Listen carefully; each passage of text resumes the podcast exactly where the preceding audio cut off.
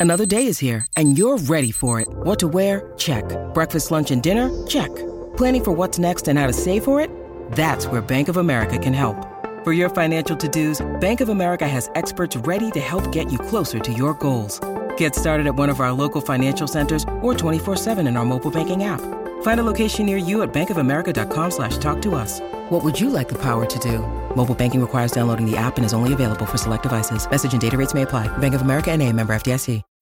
When you need mealtime inspiration, it's worth shopping Kroger, where you'll find over 30,000 mouthwatering choices that excite your inner foodie. And no matter what tasty choice you make, you'll enjoy our everyday low prices, plus extra ways to save, like digital coupons worth over $600 each week. You can also save up to $1 off per gallon at the pump with fuel points. More savings and more inspiring flavors make shopping Kroger worth it every time. Kroger, fresh for everyone. Fuel restrictions apply.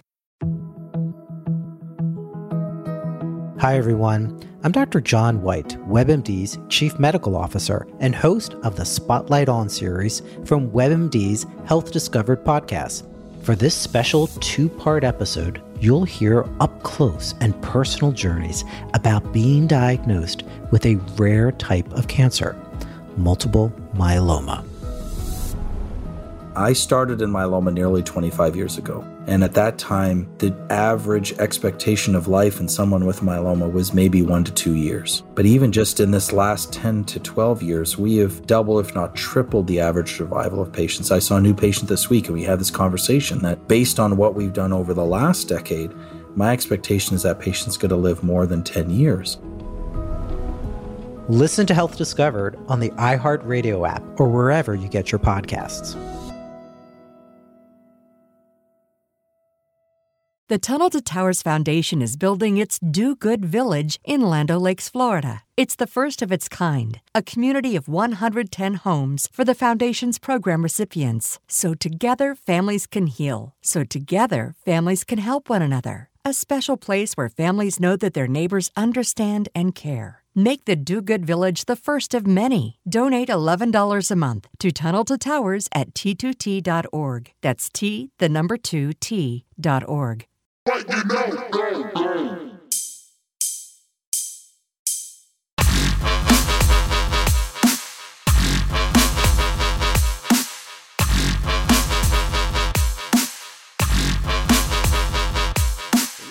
going on, Belly Up Sports fam? Mr. Shaka Cummings, my partner in crime, Mr. Parker Ainsworth. Welcome to F in Sport, the podcast for two teachers, great sports, biggest issues. Mr. Ainsworth, how you doing on this fine Sunday almost afternoon, sir? Doing all right. One of the two people here has been a little under the weather, so we've been inside a lot of the weekend, but that's okay. It's good time to catch up on some reality TV and watch watching sports late at night. How you doing? Listen, send my best to Tug. I hope he starts feeling better. Um, uh, no, I've been doing great. Uh, birthday party this weekend. Got a fresh haircut. Like life is really good. I'm going to talk about one of my gold stars, and you'll just see how good life really is. But Miss Ainsworth, I'm gonna let you go ahead and jump into Gold Stars first, considering I set records last week. We can we can let Mr. Ainsworth get in on this. well, I don't quite have the string of them nor the steam to get through a string of them in the same way. But my first gold star is actually what I'm just now seeing and handing out as we start the podcast. I'm handing to Bethany Cordell. Bethany Cordell is an associate AD at Montana State University for working a football game nine months pregnant yesterday. Um, picture is amazing. That picture incredible. is amazing. and so shout out to her. That is not an easy thing to do. Frankly, I don't think either of those things are easy things to do. So that's two very difficult things. Gold star to Bethany Cordell. Things that we would never do. I would never. I would never be able to work in that condition. Shout out to her, Superwoman, man. My first gold star, Mr. Ainsworth, goes to the University of Kentucky women's volleyball team, national champs big victory over who did we beat, Mr. Ainsworth? I can't remember. I can't recall. Oh yeah, the University of Texas. That's right. Texas has won a couple of national championships in volleyball. University of Kentucky has it. This is our first. This is also the first for the SEC. This is the only championship that the SEC competes in that they hadn't won until last night. Madison Lilley, the player of the year. Craig Skinner, coach of the year. We had everything going for us. We lost one match all year. It was to Florida. We came back the next day and swept them. This team was incredible. Shout out to all the Texans on the team too, Mr. Ainsworth. Like we got the Skinner sisters who their dad, Brian Skinner, you may remember, he played Yeah. at Baylor and was in the NBA for quite some time. Uh, Jermaine O'Neal's daughter was on the University of Texas's team, which is awesome too. Shout out to uh, Stumler, to Curry, to the whole squad, because we are national champs. And Mr. Ainsworth, I'm telling you, man, the one positive thing about these COVID issues, all these girls can come back. Let's come back and do it again next year. One more year. One more year. Uh, Mr. Ainsworth, how about your next gold star, sir? My next gold star goes to DeVonta Smith, who very publicly measured in at six foot, 166 pounds this week. I don't think I've been 166 pounds since like the seventh grade, but I will say that the quote after is what gets the gold star. He said he told Master Tesfatsion from Bleacher Report. Some people approach it as oh, he's too little, and it ain't so much I got to do. When I get out there, it's a whole different story. I love the confidence, mostly because as someone much heavier than that, I'm like, oh man, one of those hits would blow me in half. And I'm like, oh, whoa, he's going to go do this at a lot lighter than I've been in a long time. Uh, shout out to DeVonta Smith for self confidence. I guess that's what makes you a Heisman winner and a top 10 pick, right? No, absolutely. He's such a great player, too. Size doesn't matter there. Mr. Ainsworth, shout out, Gold Star, UFC 261. It was an awesome card. Five fights, five finishes. Although there were some weird finishes in the non-title fights. Uh, Anthony Smith literally dead legs his opponent, so his opponent can't walk, so they have to stop the fight. Uh, which is one of those weird deals, Mr. Ainsworth, because you know, I imagine that we all have had that feeling of the circulation not reaching a limb, and then like 10 minutes later, the circulation comes back and you're fine. But in those 10 minutes, it feels weird. I saw that you posted about the Chris Weidman injury, which is nuts. Yeah, I really wish I had not seen that. Literally kicks Uriah Hall's leg and shatters his lower leg, which uh, Uriah Hall gets the win there. But the title fights were awesome.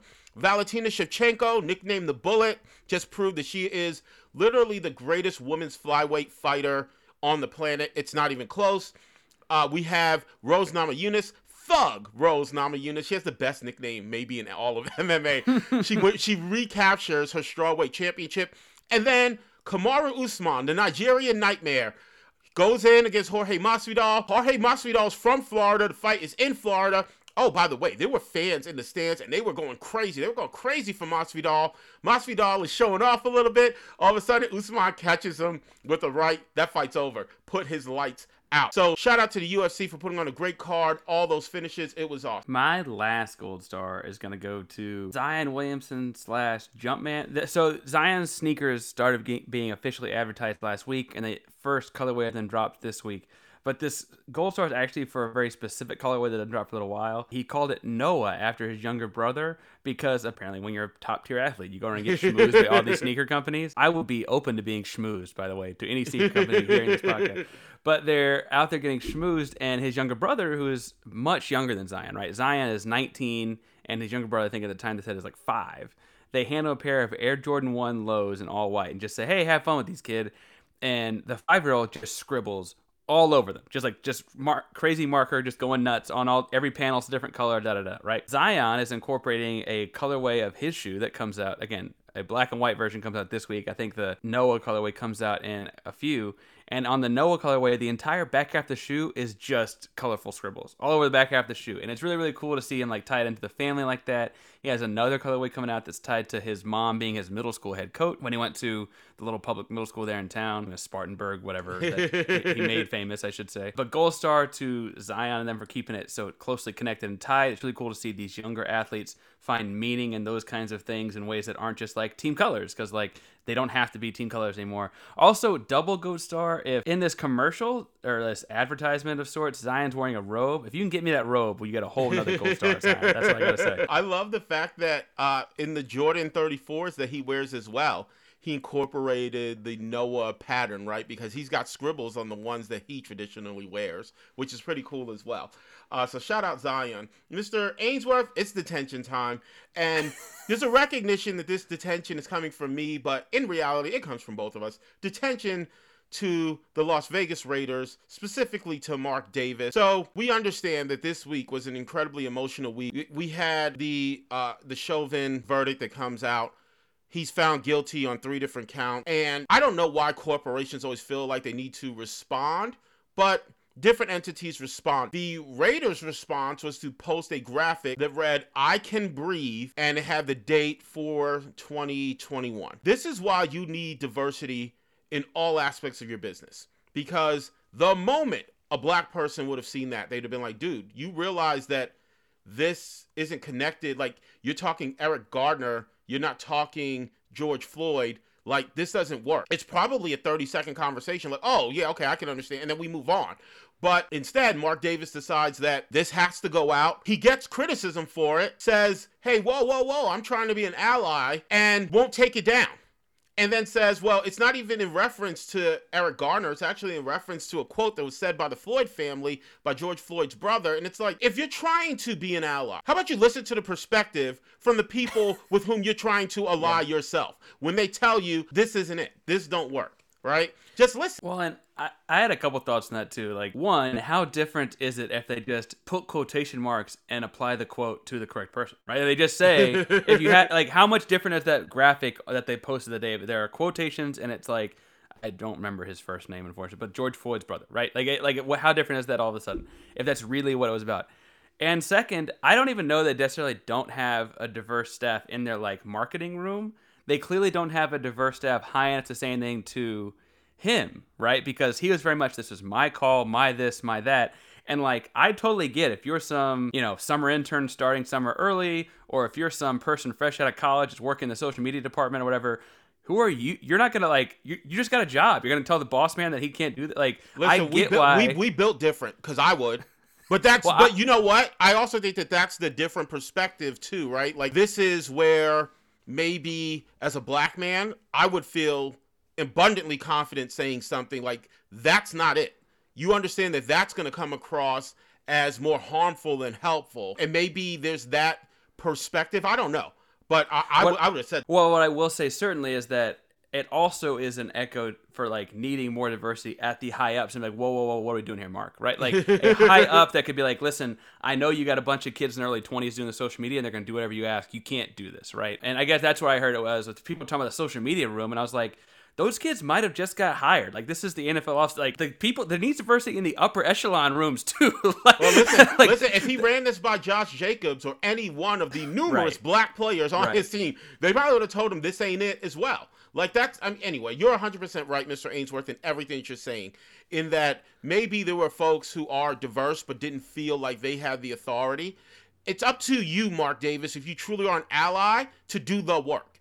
Don't right. don't put out your black squares on social media months ago. Say that you're going to do the work, then not do it. Then when you get called out, and people trying to hold you accountable double down. There's way too many issues there. Detention, that's, Mark Davis, man. That's the Elle Duncan quote, right? She said, "If you put out a black square last summer and you're sitting here after the trial is over and like either don't get the elation or don't get the weird it's like not quite happy not like if you still are like working to get it and you put the black square out like what are you what have you done in the almost year in between right? Elle Duncan said that i think on sports center wednesday afternoon listen Elle Duncan is smart I didn't even know she said that. That was I thought that was a Mr. Cummings original. There we go. Um, well, I wouldn't say I wasn't trying to catch you on a plagiarism thing. I was just saying no, it's interesting. No, that's fine. Uh, who did I, I detentioned uh, um, uh, Shannon Sharpe last week, so whatever. Um, uh, uh, Mr. Ainsworth, how about your next detention, sir? Yeah, on a on a slightly lighter note, mostly because it's like back to sports. My detention goes to Skip Bayless. I could detention Skip Bayless every day. he could live in but, detention. Yeah, he really would. I've chosen a long time ago to not follow Skip Bayless because I felt he entirely does these things to get the commentary. And I'm like, well, if I don't follow you, you don't get that victory and satisfaction. But someone else on my timeline retweeted this bit that he went in all week about Bill Walton is ranked above Steph Curry on his whatever, and he's really going in on that take. To which I say, go sit in detention and literally watch two different screens of highlights. like just sit there and watch. Just sit there and watch about what you are saying. This is blasphemy. But again, I also think that like he's doing this just to get people the clicks, the likes, the watches, the whatever. And so I say, let's just stop. like, I, I say stop. I don't. He does not need my clicks and views. Listen, if people could stop, he wouldn't make the money that he makes. That's the problem. People can't stop. Um, I will say this: Bill Walton is incredibly underrated, but that's not the point. Like, that's not the perspective that he's taking. The perspective he's taking is that somehow he's better than Steph Curry, and that's not it. Uh, Mr. Ainsworth, uh, my next attention, a little more lighthearted as well, goes to Tom Brady, who's literally going to throw his shoulder out on this reach. He he's talking about the NFL numbering changes being a safety issue because now you can wear single digit numbers, or I, I don't even know if they finalized this, Mr. Ainsworth. Is this finalized? I don't know.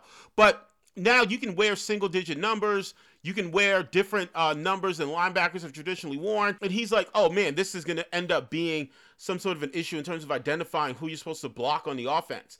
And my thought is literally every level of football has had. We had running backs who play defensive end.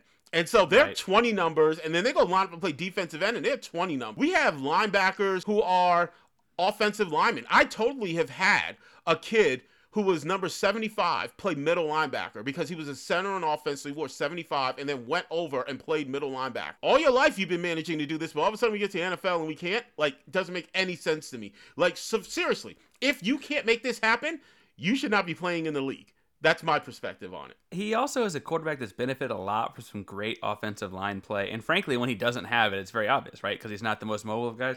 And I find it a little insulting as an O line guy that I'm not going to know what person I'm supposed to block because now they're in a single digit number. Like, oh man, I don't know who Jadeveon Clowney is because now he might be wearing number nine. Like, so, for real, bogus. We, we watch video like, and all we do is call them dudes out by the number. It's like, like you know what I mean? Like, hey, hey, we got to know so where 33 dumb. is. We got to know where 33 yeah. is. We don't even call them by the name. Of course, you're going to know the anyway. Brady, right, like, detention. How, how are you? Hey, how about you block the big guy with the dreadlocks falling that, that knocks someone else's helmet off in college? Go block that guy. Like, uh, might, might, be a good idea. Might be a good idea. Um, friends, uh, we have an awesome podcast. We're going to talk European Super League soccer and comparing it to NCAA football. We're going to talk G League Ignite and whether or not this thing is even going to exist in a couple of years. Without further ado, Mr. Ainsworth, are you ready to go, sir? Ready you are, Shaka. All right, Mr. Cummings, our first thesis this week combines two of the craziest fandoms that I've seen in the world. Uh, we're going to look at NCAA football and European soccer, both of which are a chaos that I had trouble understanding. the thesis reads It is only a matter of time until the Power Five in the NCAA football follow the lead of European soccer. You hear that and you think what? Uh, that is an A plus plus plus plus plus plus. Mr. Ainsworth, you read that thesis statement. How are you going to grade that one, sir? I am also very high. I think we're all looking at A plus. Yeah. a couple of A pluses, easy A's. Take our classes. All right, Mr. Cummings. Now we, I think, are going to say a lot of the same things. So we have the same grade, but I got to hear why'd you give this such an A plus plus plus plus plus plus plus. Don't you love it when I give 20 pluses? Let's start with Mr. Ainsworth understanding all the pieces that go into this. So this week it came out that European football was going through some significant conversations in terms of changes to their play structure. So in Europe, you have lots of countries each country has its own soccer league, right? And so we know the Premier League, we know Serie A, we know La Liga, because those are the top leagues, the Bundesliga in Germany, right? And so there's an understanding that all these different countries have their own leagues. And they play in another league that's called the Champions League. Literally all over Europe, you take the top teams and they go into this league. It's a very different structure from what we do in the United States. And so it might be confusing to non soccer fans. That being said, what came out this week was that there's this idea kind of floating around about a European Super League. And so the European Super League would work like this you would have 12 of the top teams in Europe Real Madrid, uh, FC Barcelona, Atletico Madrid, Manchester United, Manchester City, Chelsea, Arsenal, Tottenham Hotspur, Liverpool, Juventus, Inter Milan, and AC Milan, who would join the Super League, with the idea being that the league would expand eventually to like 20 teams. These teams would essentially play each other for a champion. Now, those teams would always be in the Super League, so they would always have the opportunity to play each other. The Champions League, you have to earn your way into. And I don't know, Mr. Ainsworth, you may remember a few years back when it was a big deal that Leicester City which was a Premier League team, won the Premier League. And so they made it into Champions League, and they came from kind of out of nowhere. Like no one was expecting well, that. And what I remember too, there's some aggregate way where like the EPL gets more teams than like insert obscure league in northeastern Europe, right? No, absolutely. and it, it's because they have more teams in the league, right? And so I remember once Leicester City got past that threshold, that was like there was like videotapes of parties in pubs and people going nuts. Like it was like before they'd even won the league that they would later win. The city was already in a crazy party the whole time. No, absolutely. Incidentally, when you talk about that, Mr. Ainsworth, that so reminds me of the BCS because really it's based on some sort of algorithm that most folks don't understand, a la the BCS and the selection of playoff teams, right? Once upon a time. So uh, that's that's the deal with the European Super League in terms of the structure. Fans were going nuts, and I understand like why UEFA, which is uh, that's the governing body for European soccer. FIFA is the international governing body for soccer. I understand why they were going nuts because this was happening outside of their purview. They weren't a part of these conversations. These teams were going rogue and doing this on their own. So they're looking at the dollars and cents side. Fans were going nuts because you have to earn your way into the Champions League. You, you relegation, and they're talking about basically these teams don't want to compete, and so fans were going crazy. And incidentally, this whole other piece, Mr. Ainsworth, where a lot of these teams are owned by American sports owners, right? Like they have different teams in the different leagues here in the U.S., and then they went and bought into these soccer. and fairly recent purchases too. Not recent being in the great scheme of things, where like Americans have only owned Liverpool for so long, and Liverpool's this team that's been around the seven, eight, nine, ten mark for a while. Absolutely. And so uh, you have all these pieces that are in play. And so eventually what ended up happening was that the Super League folks they they backtracked. They issued apologies. They're like, "Whoa, ho, ho, we're not going to do this because of all of the pushback." They were getting pushback from political leaders. Like Macron was speaking out on it. The the uh, prime minister in France. Like this is it was crazy how many folks were just like, "This is not okay." And as they push back, all these different teams began pulling out and they began apologizing. And so I look at this and it feels like a lot of comparison that can be made, Mr. Ainsworth, between UEFA, FIFA, and then looking at the NCAA, looking at the idea of the big teams kind of breaking away, and maybe the Power Five in college football breaking away. Uh, so, so there's the context. We both went A plus. Mr. Ainsworth, talk to me a little bit about your thoughts and why you were so high on this thesis grade. Yeah, I think one important thing to look at is that the big, I don't want to say like the deciding factor and act like the masses of fans had nothing to do with it because like the Chelsea stop the bus thing was pretty incredible. But I do think that it's worth pointing out that a big factor in what shut down Super League so quickly in Europe was FIFA and UEFA basically saying, well, then those players aren't eligible for the World Cup. They were going to take it out on the players that are some of the best players in the world and impact all of these countries and then the countries would riot right? All of a sudden like the country's best players were no longer eligible because they're on these top dollar clubs that are being greedy and selfish. And for what it's worth that will literally never happen in american football right? Because because there is no fifa world cup committee there is no olympic committee when it comes to american football. It's well, just actually, something it couldn't happen in the NCAAs because the NFL puts in place requirements that says you essentially have to go do something else before you come to the NFL. Right. Like there's no other, there's no alternative for football Right. players. They must go to the NCAA. That's, I mean, these spring leagues were trying to sprout up and maybe create an alternative path. There just isn't one. So like you got to kind of go and play at Florida State or whatever, right? Right. And and the other thing is it's also the one that dominates the television. They've already worked out this quasi deal where it's a glorified and unpaid minor league, right? Because they played the day before. Right? I mean, they play on Saturdays, and like the NFL doesn't schedule games on Saturdays until their season is over because of that. And I think that that all plays into the favor of the NCAA eventually moving to this model because the big argument out of those soccer clubs and the big argument that's going to get made eventually out of these Power Five schools are they're tired of sharing the money with the Leicester Cities of the world, or with the right uh, with these smaller clubs that don't bring in the same revenue. It, I mean, as a dollars and cents thing, that was a, above it in the billionaires' heads, right? Than necessarily winning and losing. Yes, there's more money in winning, so we're going to get in a league that we can't ever lose our way out of, so we never lose that money. But they also they don't have to then share with 18 other teams in small rural England, right? They don't have to do that anymore. They only have to share their money with teams of their same size and space. Kind of like how if the Big 12, Big 10, ACC, Pac 12, SEC only shared money with one another, they no longer have to share money with the Coastal Carolinas of the world. Even Coastal Carolina could have beaten several of them last year, right? Like we saw that game, we saw them play. Coastal Carolina could play ball, but they would no longer have to share NCAA TV type revenue with these five conferences. Now, it's a little different because in NCAA football, each of these five Power Five conferences does have their own TV network. You even have individual school. I mean, obviously, I'm a Texas guy that have their own TV network. Like there already is some of that money coming in and out, right? And we get that, Mr. Ainsworth, right? This is obviously a money grab. And when you think about American sports owners, right, you think about capitalism, you think about basically, essentially, American economic and business culture. What is happening with the European Super League makes a ton of sense. That's American sport, right? If if you look at the history of European soccer, like the rebranding of the Champions League just happened in the 1990s. So, like, while all of these clubs have their histories that go back well over a century. Like the idea of the Champions League, the idea of even the Premier League, once upon a time, it was just these teams that played each other in Europe.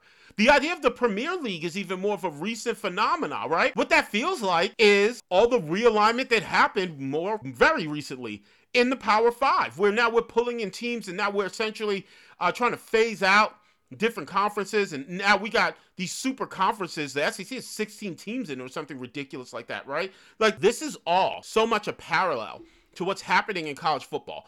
And of course, the money grab is the parallel as well, right? The idea that when Alabama goes on television every week and generates the level of revenue they generate, why the heck do they have to share it with UAB? I understand those pieces and I understand that capitalistic notion. The the way that fans were able to push back in the European Super League, like that's incredible to me. We as American fans never feel that empowered to do that. I remember when the Big 12 was disintegrating because Colorado was going to the Pac 12.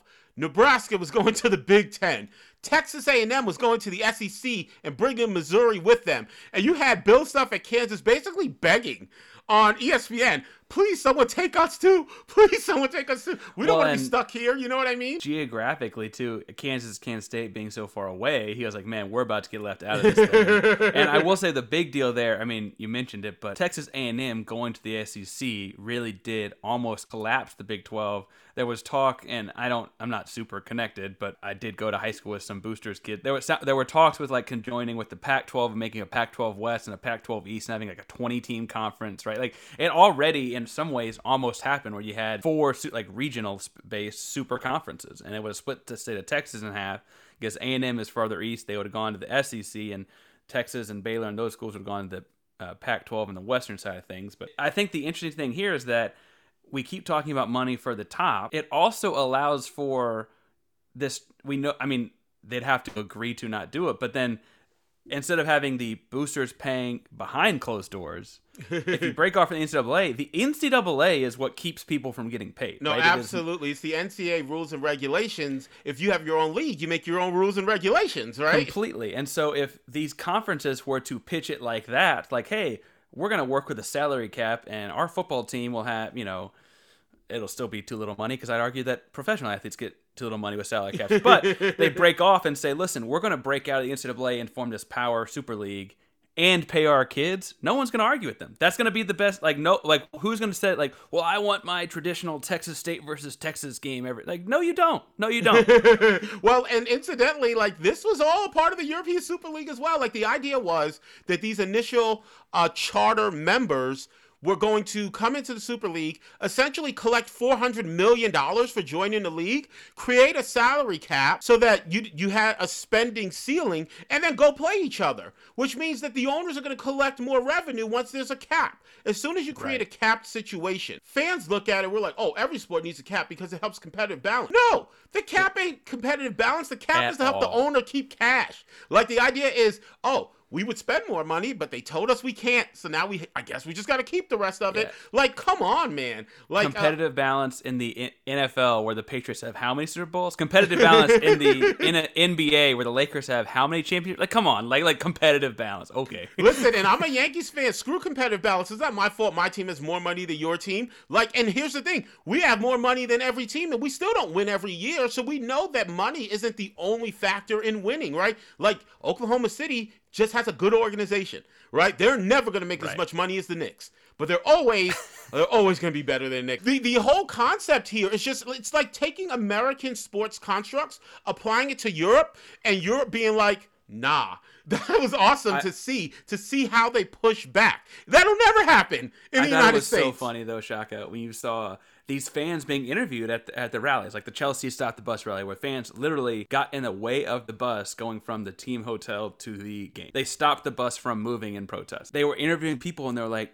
I just can't believe these clubs would be all about the money and like be afraid of being relegated if they wouldn't win. Like that's the you know competing's the ultimate tradition in sports. And da da da. I was like, oh man, either we're so jaded or you're so jaded. But one of us, as far as Americans and Brits, like we are not on the same page No, here. I mean it's not. They're not jaded. I mean it's a certain level of naivete that's awesome. Seriously, a Tottenham Hotspur fan sounds like a Boise State fan. Like, what are you afraid of? Clemson's not afraid to play anybody. It's Georgia Tech that's afraid. It's the University of Kentucky that's afraid. Well, it's it's- actually even Mr. Ainsworth to a certain extent Texas because Texas has been a kind of a fringe team where they can have these great years, and now all of a sudden the last thing they want to do is go play Hawaii and get land Well, and- right? and Texas has been top three in money since like I started paying attention to money as like a thing, right? Um, no, but I think the deal there is is exactly what a school like Texas is. Texas paying Texas State to come play is a lose lose situation for Texas. Texas wins, and it's like, of course you did. You're Texas. Texas loses, and it's like, holy crap, you lost. You're Texas. Like, like, like that is also a lose lose. And I'm using them because I feel like I can speak for them. But there are schools like that in every one of these Power Five conferences, right? Listen, That- and we there's schools that paid and lost, right? Michigan paid Appalachian State and got beat. I'll never understand why anyone pays North Dakota State to come play you. What? Right. You just schedule them dudes because those dudes will beat you. I will never forget when Kansas State. They paid North Dakota State like half a million dollars to come play them. North Dakota State beat them by like four touchdowns. What are Well, you doing? And I think the other side of this too is we don't have to stick to the Power Five exactly as they are. Theoretically, if North Dakota State were to put in a bid, they could get added to what is currently the Big Ten. I mean, the Big Ten with 14 teams in it. Right? They could currently get added to what's one more? Well, Um, they'll never be added though because that's the deal with these with the television piece is that they're not a television market. This is why the Big Ten went and got Maryland. Maryland doesn't make any sense. Rutgers doesn't make any sense except it's the DC television market and the New York television market where now you can put Big Ten games on, right? Like that's why you go get them schools. So it'll never be North Dakota State because it should be. It'll never be Boise State, No, but it should and- be if it's competitive balance. And I'm using them as examples, and maybe that's just lo- locale as a bad example. What I'm really saying though is more so that the conferences would not have to be stagnant, right? You would not have to take the current construction of the Power Five and move them all in. Like you could certainly drop a here, drop a there, and add in, add in, and those kinds of things too. To you know, pull up teams that are maybe dominating in the American, like SMU and Dallas, right? Like you could pull in some team that's doing really, really well as of late in a good market in a football town, and pull, like why not pull them all in? Because there's money. That's it's a big private school, so it's not the same kind of money, but it, there is certainly money there, right? I love how you're just sneaking in all your alma maters. Listen, shout shout out Occidental College, shout out Berea College because they'll never be involved in this conversation, but I feel like they deserve a shout out. Okay, Parker. So the thesis statement for this commercial is James Harden has the best beard in sports. What do you think about that thesis statement? Oh, I give it an A. You know, as a Houston guy, we we seem to have an affinity for our beards between guys like him, Dallas Keuchel, lots of big beards in the Houston area. What do you think about the thesis? So I'm a Jets fan, and I absolutely love the beard that Ryan Fitzpatrick has. So maybe I would give Ryan Fitzpatrick the nod over James Harden. But you're talking to a couple of bearded teachers, and we know a thing or two about making sure that you maintain that mane. So check out the beard struggle. The beard struggle, they make oils, they make balms, they even have this heated comb to make sure that you get your beard straight so that you're looking fresh. I know I've really enjoyed using the oil they make for my quarantine beard of sorts. It's nice and long these days, but it helps keep it nice and healthy and hydrated. And if you're listening to our show, you can use FN Sports 15 and get 15% off your oils, your balms, your shampoos, conditioners, whatever you need to use to keep your beard looking healthy. Absolutely. Check out the Beard Struggle at thebeardstruggle.com. Whether you're just starting to grow or you have a luscious mane already, the Beard Struggle's got all the products that you need. The Beard Struggle. Feast your face. Mr. Ainsworth, our next thesis statement basically breaks down a Twitter beef that we were having this week. the thesis reads The NBA G League Ignite will not exist in two years. I say that to you, Mr. Ainsworth. How are you going to grade that thesis statement? I'm gonna sit at a C. Although I could, I'm gonna sit at a C. I'm gonna sit at a C. I'm still thinking about it. I'm gonna sit at a C. No worries. That's the least confident C ever. I'm giving it an A. I don't think that this. I don't think that they're going to be around in two years. So very confident A from Mr. Friends, there obviously is an unofficial scorecard between Mr. Ainsworth and Mr. Cummings as to who wins these things. Mr. Ainsworth's lack of confidence in his C versus my very confident A. I'm feeling Vegas has me as the favorite already. Uh, Mr. Ainsworth, the uh, thesis statement reads the NBA G League Ignite will not exist in two years. Normally, when we go C, that means there's A reasons, F reasons. So, talk me through some A reasons and F reasons as to why you settled at a C. Yeah, and I, I think the A reason here makes a lot of sense. The A reason, as I see it, is really, really strong. And so that's why I was at a C for, as opposed to a lower grade. And it frankly pulled up a really low grade up to a C, right? And as I see it, and I, I'm sure like you're focusing on that, and that's why you're an A, but I'll just go ahead and say the A reason that I saw, I should say, was more this idea that you're not going to need an ignite team in two years because potentially you're done with the one and done thing right? There's all these talks about when the one and done thing will be over. They were talking uh, in 2019-20 about ending it then. I guess there's some thought that it may be over by the time the bates kid gets gets to graduate. You got to imagine that as powerful as LeBron James is, there's a chance he throws it out there before his son graduates. Although I don't think LeBron James Jr. is quite the same prospect. No, he's not I- a bad prospect. He's not a but- bad prospect, but like you don't get the sense that in his class he's the person that they're work. Mikey Williams, I believe, is in the same Yeah. class. That's the And guy both- who you want, right? and both in Southern California. I think the big thing with LeBron James Jr. is just that he needs to get to play in professional as soon as possible, just from a, a like that's what the family's going to do perspective, right? So I sit here though and wonder like when will that happen? And that's when I that's what I see really killing the the G League Ignite is it, ta- it they no longer need that avenue and they can start treating the G League as it stands as a more traditional minor league akin to like the AAA AA system. They don't quite have 30 teams yet, so it doesn't quite work out the same, but the same way that the baseball uses the AAA AA single A, etc. Right? I I read stuff online like stuff from April of last year when they pushed the or the table of talk for later, talking about that this may not really come to fruition until the next collective bargaining agreement discussions in 2025, which makes me think like, oh, two years seems too short because two years from now is just the spring of 23 and if this guy is saying that you know that they won't really get into a deep dive on these conversations until the next cba 2025 seems soon.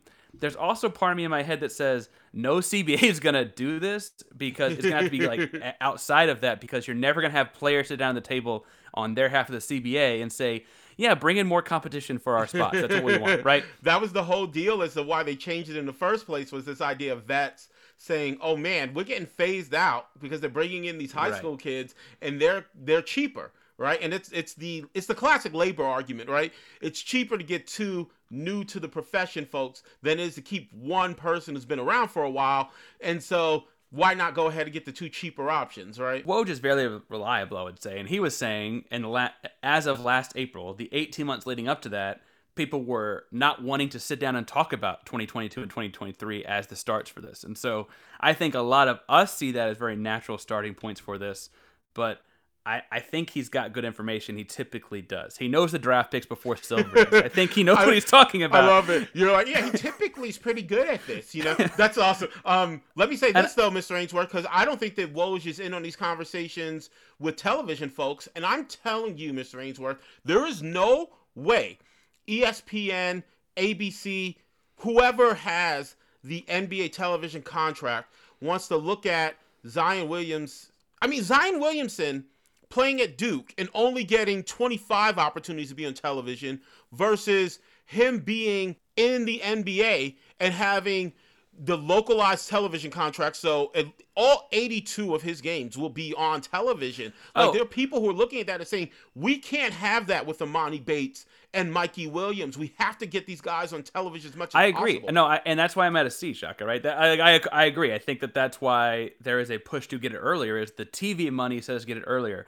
I think it's interesting that there was an experiment this year with the G League, both the Ignite and this idea that they played that entire bubble season and it was televised through NBA. And the numbers, as far as you look at like things you have to pay a subscription for, are very strong. And, and so I think that there's indications there that just televising the G League would not be an awful route. I don't think it's a permanent solution like you're saying. I just think that the evidence is there that they could. I mean, it did as well as any other subscription sports service outside of like marquee name boxing, right? Or marquee name fighting, I should say. And so I think that's a good indicator that that may be the route it goes because as much as we want to talk about Bronny Jr. and Mikey Williams and Emoni Bates, there are plenty of G League guys that like I liked watching Poku play, but when he was on the Oklahoma City Blue, but that's not the same, right? Like, like, like, like it's, it's, I, I watched the Vipers play because I wanted to see who Kevin Porter Jr. and what he was all about. Now he's grown up, and I've loved watching him in the Rockets since he got called back up. But like, just because I wanted to watch KPJ and KJ Martin does not mean the average fan does, right? And so I think that you're right on those marquee names and that the subscription service may offer a way to a incentivize paying for something like an espn plus and b it would incentivize this idea of like once you paid for espn plus like i'm to watch mikey williams and bronny jr but am i to sit around and watch all the games all the time No, of course not. But you're not because part of the deal with the television piece is the brand recognition, right? Like the reason why Zion Williamson like could happen is the fact that he's at Duke. Maybe Zion Williamson, if he was playing for, you know, fill in the blank G League team, the Westchester Knicks or whatever, like if he's on that squad, maybe he doesn't even blow up the same way, right? Um, the brand recognition is a big piece of it. And I understand why CBS Sports would want to negotiate and keep these guys in college for a year because for them, where they have significant college contracts, like it's a big deal. But when you're talking the NBA piece, right? Okay, CBS Sports, you're you're cool. People gonna watch Kentucky anyway. Like there's this opportunity to put these guys on television, market them internationally, sell shoes, sell jerseys, right? Like the NBA, I believe, will look at this before the CBA is up and say, hey, listen, we have to make this change. It's just a matter of what do you guys want us to give on, right? And what we know is that Adam Silver's willing to give on certain things. You guys want different rules in the offseason, that's fine. You guys want whatever, we can we can make this work. But we got to get Mikey Williams. Like, that dude can't be doing them dunks for, and I mean, legit, he might be doing it for HBCU.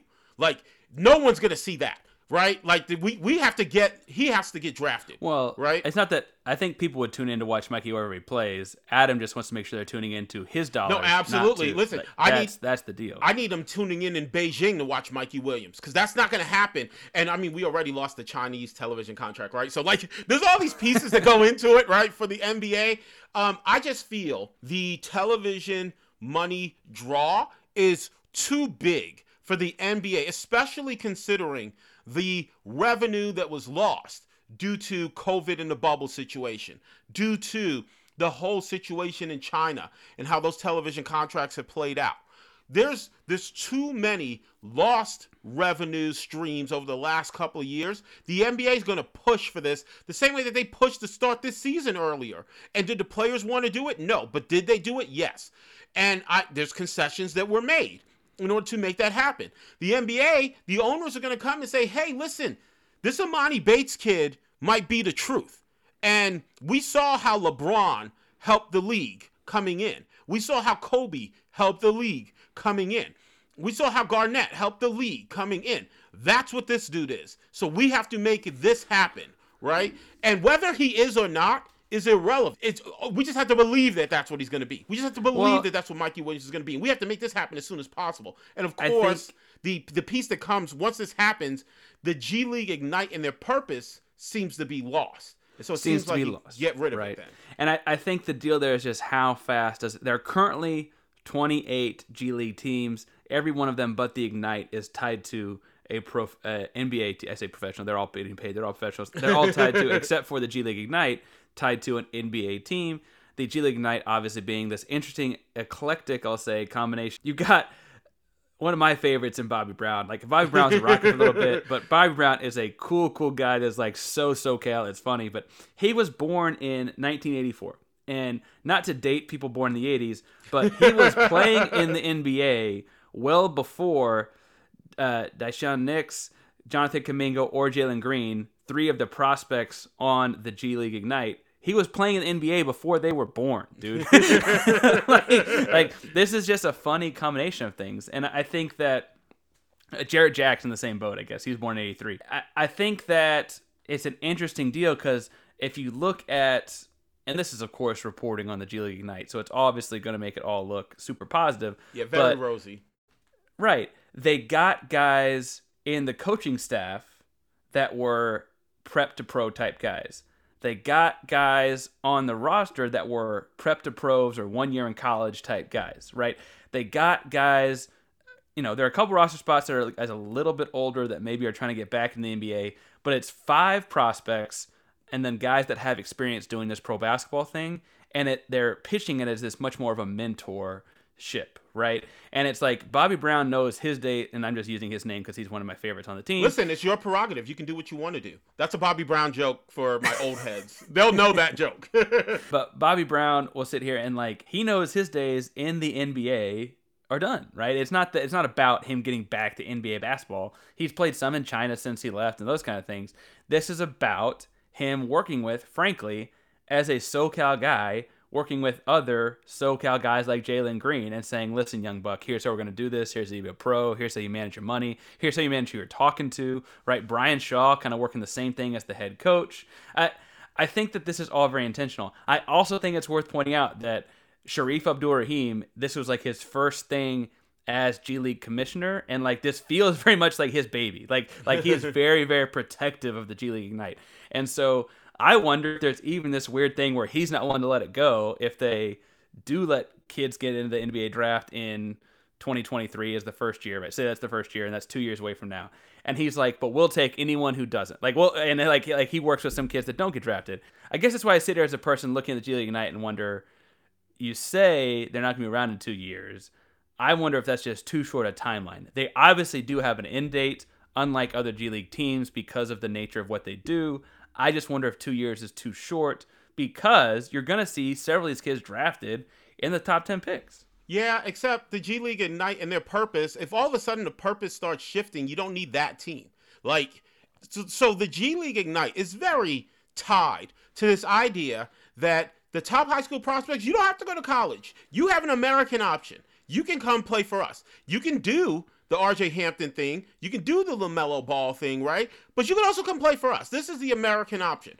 And if the NBA draft is now the American option, it feels like the G League Ignite can go away in a couple of years because the purpose now shifts. And if the purpose shifts, you you, you might want to rebrand the whole team, right? Like rebrand that that's the thing. It's a marketing thing. So you can But- rebrand that whole team.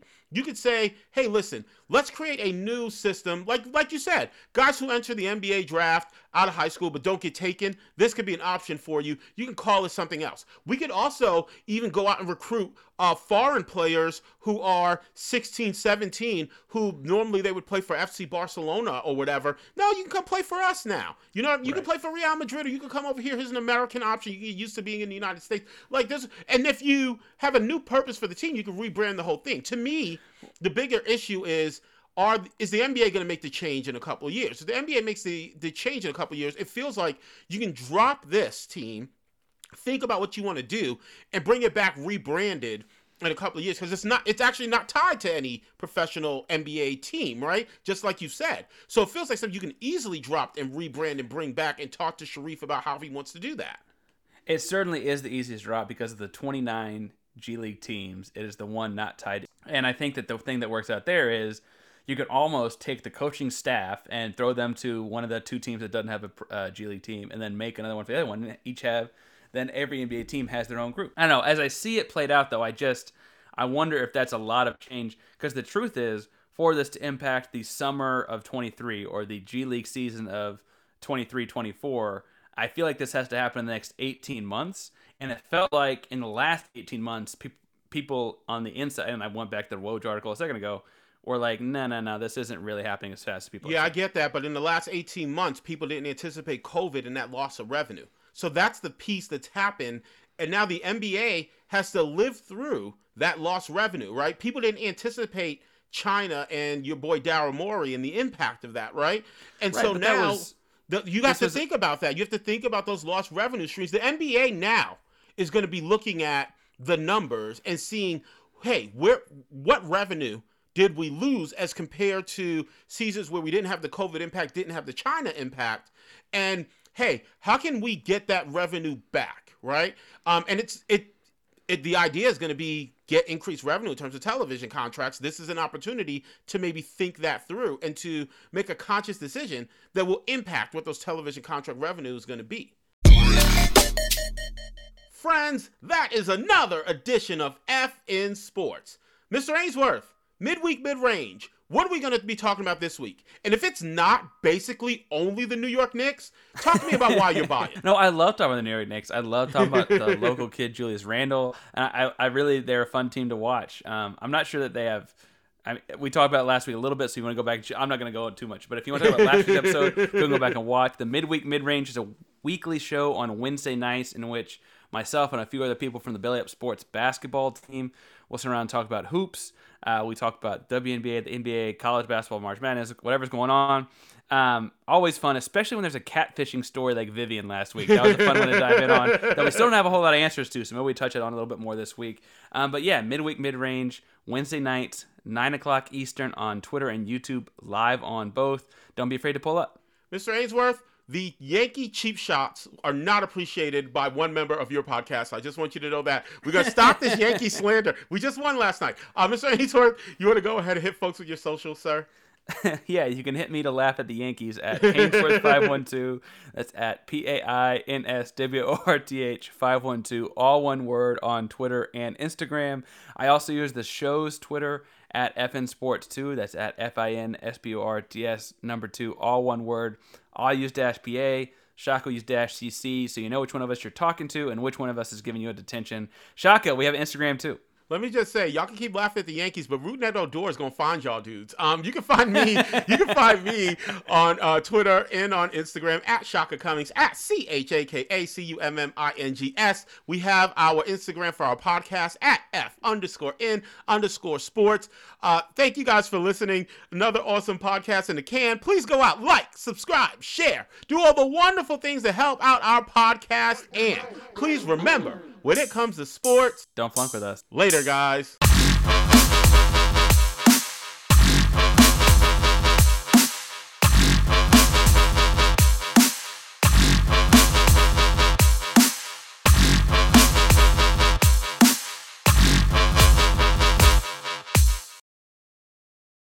Lucky Land Casino asking people what's the weirdest place you've gotten lucky? Lucky? In line at the deli, I guess? Aha, in my dentist's office. More than once, actually. Do I have to say? Yes, you do. In the car before my kids' PTA meeting. Really? Yes. Excuse me, what's the weirdest place you've gotten lucky? I never win and tell. Well, there you have it. You can get lucky anywhere playing at LuckyLandSlots.com. Play for free right now. Are you feeling lucky? No purchase necessary. Void where prohibited by law. 18 plus. Terms and conditions apply. See website for details. Hi, I'm Maria. And I'm Mike. And we're Team, Team ready. ready. Black Hills Energy knows your home is where your heart is, so they want you to be ready. It's all about keeping you safe, prepared, and making your home as energy efficient as possible.